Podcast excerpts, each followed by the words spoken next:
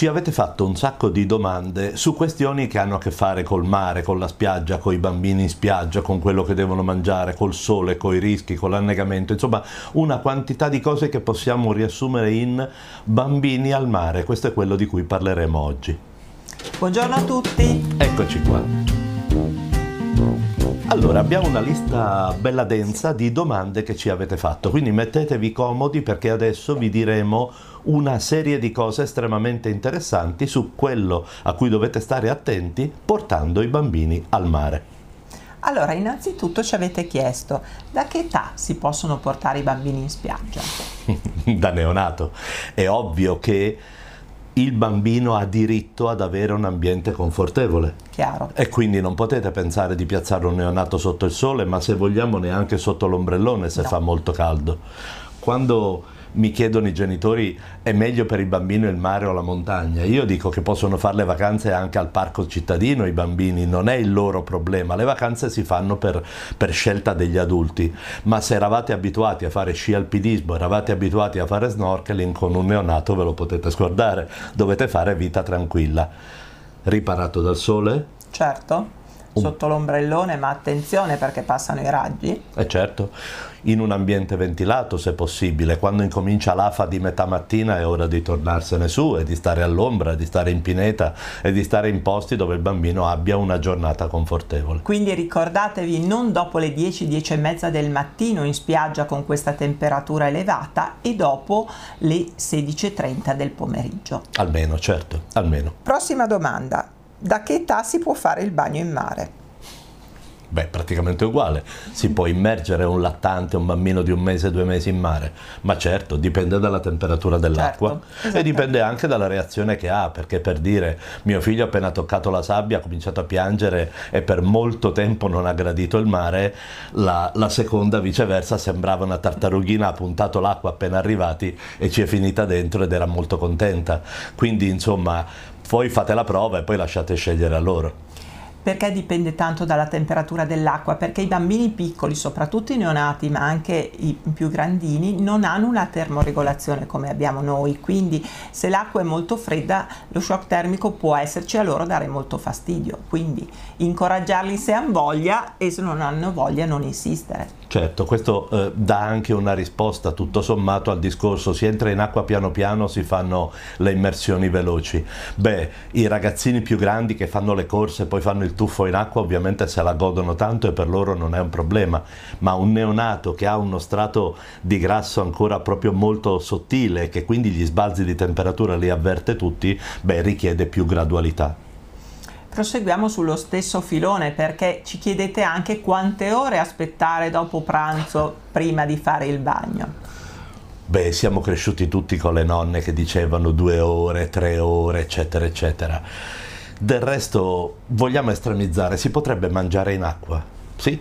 Certo. Ok, quindi il problema dell'essere immerso in acqua non è un problema legato al cibo, è un problema legato allo sbalzo di temperatura mm. e a quello che hai mangiato, si capisce? Certo, vale a dire se noi mangiamo un pranzo leggero, povero di grassi, la pasta al pomodoro, un po' di pesce alla griglia, possiamo benissimo fare il bagno anche subito dopo. Certo. Se noi mangiamo il fritto misto oppure comunque un cibo molto grasso, molto ricco di intingoli, ovviamente dobbiamo aspettare e questo anche dipende dalla temperatura dell'acqua. Certo, ovviamente. Di solito d'estate, di solito in spiaggia, la temperatura dell'acqua è così calda che praticamente è come fare un bagno caldo.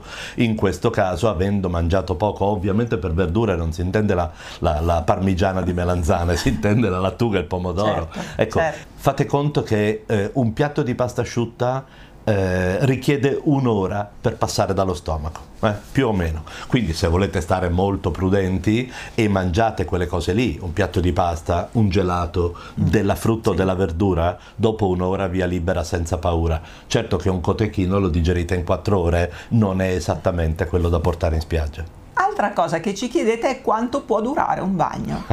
Finché il bambino è contento, i bambini devono uscire dall'acqua belli cotti, stanchi, stracchi. Siamo tutti cresciuti al mare, abbiamo visto come il mare in realtà è un piacere pazzesco, ma stanca anche moltissimo. Certo. Stanca. Quindi quello che dovete vedere se ci sono dei segni che fanno chiaramente capire, anche se non ve lo dice, che è ora di uscire. Brividi di freddo, colorazione bruastra delle labbra, eh, allora vuol dire che è finito il momento del divertimento. Sempre le nonne usavano come soglia Sì, di allarme certo. quando la pelle delle dita diventa bianca. Sì, vuol dire solo che sei stato tanto in acqua, ma non è un segno di pericolo. Insomma, i bambini hanno diritto di divertirsi in acqua e quindi non limiterei la durata del bagno fino alla ragionevolezza di vederli troppo cotti. Sì.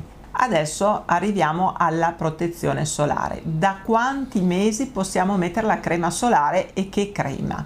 Abbiamo già fatto un video su questo argomento. Sì, esattamente, vi invitiamo ad andarlo a vedere. Però possiamo riassumere in questo modo. Fino ai sei mesi in teoria non vanno date creme solari e ancora più attenzione quindi nell'esposizione al sole. Coprite i bambini con i vestiti a questo punto.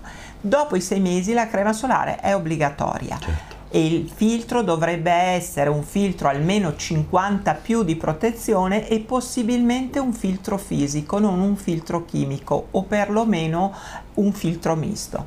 Eh, la crema solare va rimessa, va applicata prima dell'esposizione, quindi potete applicarla anche prima di arrivare in spiaggia e va rimessa comunque ogni due ore anche se c'è scritto che è resistente all'acqua. Sì, resistente all'acqua, ma il bambino in acqua non è che sta lì e fa il bagnettino, si rotola, si, si tira all'acqua, si schizzano, si rotolano sulla sabbia, quindi chiaramente tutte queste cose meccanicamente tolgono la protezione della crema. Cosa vi costa? La mettete più volte al giorno, è sicuramente una buona cosa da fare. Cappellino e maglietta? Ma sì, cappellino e maglietta. Allora, la crema solare non previene del tutto il rischio di scottature. Un bambino che dopo il primo o secondo giorno di mare ha le spalle rosse e gli brucia un po', beh, piuttosto mette la maglietta e fa il bagno con la maglietta, non c'è niente di male. non c'è niente di male. Stai ascoltando Pediatalk. Cosa dicono i pediatri? Cercaci sui social o vai su pediatalk.it. Il cappellino, eh, il cappellino stesso discorso, insomma, si può stare al sole, eh, sotto il sole di luglio, di agosto, eh, molte ore? Certamente no. Una cosa che conviene fare è bagnare la testa, siete vicino all'acqua, se tenete la testa bagnata, i capelli bagnati fanno in qualche modo da filtro di calore, evaporando l'acqua sottrae calore e quindi mantiene la testa più fresca, altrimenti cappellino. Certo. Occhiali da sole? Occhiali da sole abbiamo fatto anche su questo un video importante. Gli occhiali da sole sono una cosa seria, andrebbero messi perché i raggi ultravioletti possono essere dannosi per l'occhio del bambino. Il problema è che non possono essere gli occhiali da sole comprati dal cinese, devono essere cose molto di qualità, quindi costano tanti soldi, quindi i bambini li disfano. Insomma, è un consiglio per ricchi. Ecco, però sicuramente gli occhiali da sole sarebbero un bello strumento da avere. Allora, e se mangia un po' di sabbia oppure beve un po' di acqua salata? Ma nessun problema, ma è successo a tutti noi di bere dell'acqua salata. Certo, poi ovviamente dipende da dove li avete portati al mare. Se li avete portati in un posto dove ci sono 10 persone a metro quadro, beh, forse quella che bevono non è acqua, ma altrimenti un po' d'acqua di mare sì è salata. Certo che sapete che se uno beve acqua salata, eh, c'è in tutti i film dei naufraghi che a un certo punto per la troppa sete bevono l'acqua salata e impazziscono. Non è che impazziscono, è una disidratazione ipertonica, cioè l'eccesso di sali richiederebbe liquidi. Se a uno che ha sete gli diamo l'acqua del mare che è salata, non stiamo risolvendo la sete, la stiamo anzi peggiorando. Quindi l'antidoto dell'acqua salata qual è? L'acqua dolce? Eh beh, bere. tanta acqua Eh, certo, dolce. Perfetto. La sabbia si lava, eh, la sabbia si sputa e si lava. Allo stesso modo la sabbia che va negli occhi, per esempio. Certo. eh, si lavano, si lavano con l'acqua dolce e il più delle volte non succede nulla. Qualche volta può uscirne una congiuntivite, i giorni successivi avete l'occhio rosso che spurga del pus, quello è un altro capitolo. Ma se uno quando è finito con la faccia nella sabbia gli lavate subito bene, alzate la papera, lavate anche dentro gli occhi, di solito non ci sono conseguenze. Altra cosa, eh, se i bambini, quelli più piccoli ancora di più, escono dall'acqua e so, hanno appunto il sale sulla pelle, si sporcano con la sabbia, beh, forse è meglio sciacquarli con dell'acqua dolce, soprattutto per evitare le irritazioni della pelle, perché pelle umida, sabbia e sale chiaramente possono provocare delle irritazioni sulla pelle. Una piccola eccezione a questo discorso è la pelle dell'adolescente. Siccome la pelle dell'adolescente tende a essere grassa, allora viceversa l'acqua salata pulita, però non la sabbia e tutto il resto, ma l'acqua salata asciugata addosso paradossalmente può mitigare un po' il grasso della pelle. Quindi gli adolescenti magari fanno la doccia, tanto non la fanno volentieri. No, e quindi possono tranquillamente fare la doccia a fine giornata. Allora, cosa mangiamo quando siamo al mare o comunque quando c'è molto caldo? Beh, l'abbiamo un po' detto, dobbiamo mangiare cose che si digeriscano rapidamente e cibi che portino liquidi, quindi è facile. Frutta, verdura, tanta acqua, niente bevande gasate perché sono molto zuccherate gelati alla frutta. Certo, granite, granite, che non sono propriamente un pasto, ma sono un bel modo per rinfrescarsi.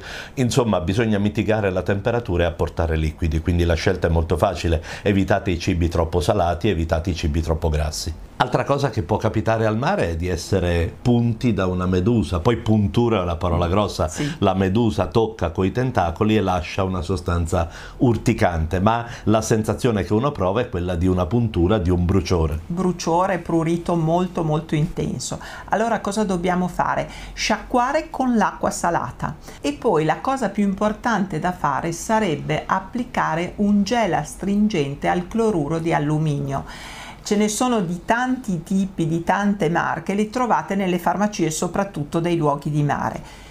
Se non avete questo, che ha un effetto immediato sulla, eh, sul prurito e sul bruciore, possiamo applicare una pomata cortisonica che ha comunque un'azione sicuramente eh, più ritardata e agisce in una mezz'oretta di solito sui sintomi. Sì, classicamente il cortisone è una terapia da fare poi alla sera tornando a casa, quella di mettere la pomata cortisonica, ripeterla eventualmente il giorno successivo, di solito nel giro di un paio di giorni la sintomatologia regredisce. Qui in teoria avremmo finito con le vostre domande, almeno con i capitoli principali delle vostre domande, però ci sentiamo di aggiungere una coda di nostra iniziativa che riguarda questo, riguarda il rischio di annegamento. Eh? Tutti gli anni leggiamo sui giornali che qualcuno, bambino, adulto, eccetera, è annegato in mare. Perché? Perché era particolarmente sfortunato, certo, evidentemente, ma anche perché probabilmente è stato trascurato il rischio di annegare, che non è un rischio zero, è un'evenienza non frequente, ma è una cosa possibile, alla quale bisogna prestare una particolare attenzione. Cosa vuol dire? Allora, innanzitutto non dovete mai lasciare un bambino da solo, anche se ha il, il salvagente, anche se ha quei, eh, quella specie di gonfiabili si, in cui si può attaccare, anche se sa nuotare i bambini vanno guardati a vista e possibilmente anche non tanto distanti da una persona adulta che sappia nuotare e che sappia eventualmente andare in suo soccorso. Mai da un bambino più grande, mai, certo. mai. Sì, sì, uno non è, non è, veramente corretto affidare la responsabilità della sorveglianza di un bambino piccolo al fratello più grande. Veramente non è corretto da un punto di vista educativo scaricargli questa responsabilità, perché non sia mai succedesse qualcosa è una cosa che non si potrebbe perdonare più. Ma attenzione, tenere d'occhio un bambino non vuol dire sto sotto l'ombrellone e intanto ho WhatsApp, Instagram e parlo con gli amici le amiche. Vuol dire star lì, vuol dire che il bambino deve essere a un metro, a due metri di distanza e il genitore deve avere occhi solo per lui, non chiacchierare, non leggere il giornale, non guardare il telefonino, non guardare il resto dei personaggi della spiaggia, ma guardare il bambino a vista, perché l'annegamento è un fatto silenzioso. Nessuno che annega grida.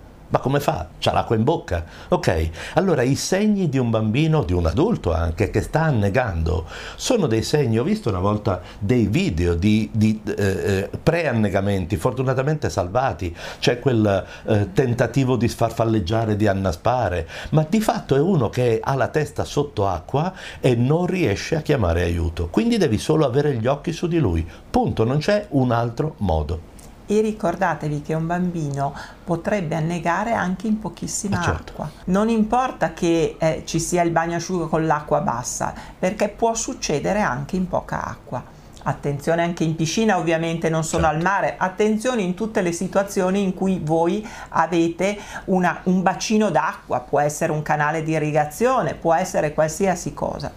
E poi forse se vogliamo la migliore prevenzione è appena possibile Ah, certo. far fare ai bambini corsi di nuoto. Quelli veri, eh, quelli in piscina, quelli dove gli insegnano ad andare sotto, dove gli insegnano a nuotare bene. Quello è la migliore prevenzione agli incidenti al mare. Quindi eh, se dovessimo consigliare una cosa che non è uno sport, eh, qui non stiamo parlando dell'attività sportiva, stiamo parlando di un- eh, una dote che i bambini devono avere, saper nuotare bene, tutti, sia quelli che vivono al mare sia quelli che vivono in montagna. A proposito di montagna, andate a rivedere il video che abbiamo fatto sulla montagna. E poi ne trovate ancora un altro, sempre attinente alla montagna, che riguarda cosa fare in caso di puntura di zecca e la sua prevenzione mediante vaccinazione. Insomma, mare o montagna ce n'è per tutti voi. Alla prossima! Arrivederci.